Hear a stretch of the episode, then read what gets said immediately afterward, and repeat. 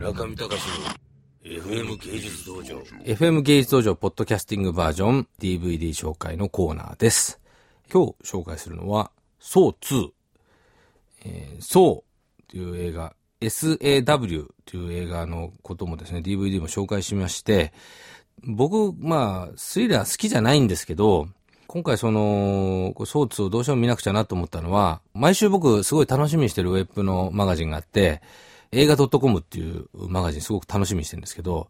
そこでの、ソー2がリリースされた時に、まあこれ1位になってたんですよね、アメリカで。で、まあ非常にあの、リーズナブルに作って、お金をじゃんじゃん稼ぎまくってると。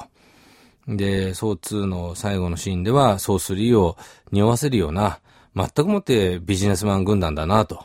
もちろんあの、制作費も非常に安く、なんか撮影期間も3週間ぐらいで終わっちゃったぐらいの、前作は2週間ぐらい、今回が3週間ぐらいっていう、めちゃくちゃこう、リーズナブルに作った映画らしいんですが、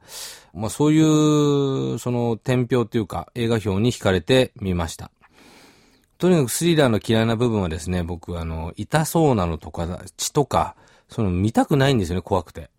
特にこれ、あの、飛行機乗ってる時見たんで、飛行機が揺れるためにもうめちゃくちゃ怖くなっちゃって死ぬんじゃないかと思う思うような連想ゲームになっちゃって、ビビりまくってたんですが、制作総指揮、ジェームス・ワン。これあの、前回の監督さんやってる方が制作になってるんですよね。まあだから、なんて言うんだろう、本当にニュージェネレーションって言いますか、ブレアウィッチプロジェクトっていうのが、7、8年前、もっと8年ぐらい前かな、あの、アメリカの映画シーンで、突如その、サンダンスでグランプリを取って登場して、みんな、ああいうドキュメンタリータッチなスリラー映画っていうのが流行りましたけど、ブレアウィッチ2で、まんまとこけてですね、その監督制作の連中はもう二度と浮上できないような状態になってますが、そういう過去の悪い部分を全て学習しきってですね、もうサクッと2を作ってると。そのジェームス・ワンさんも賢すぎてですね、監督も降りたと。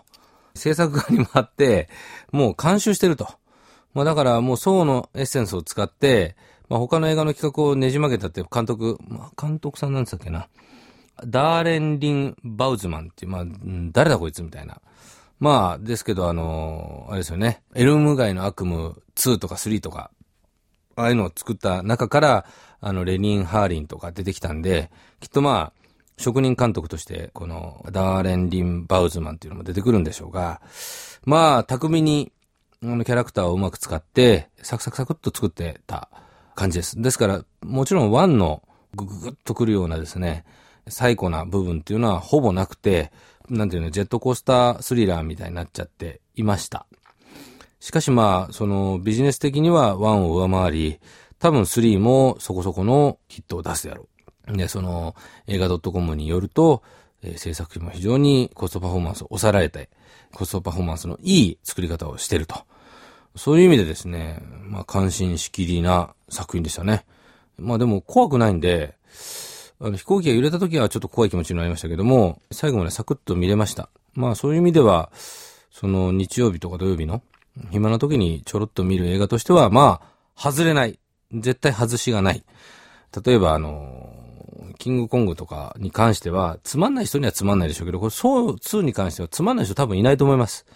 要するに、もうすべてがパロディ化してるので、刑事映画のパロディだったりとか、まあ、そう、1のパロディだったりとか、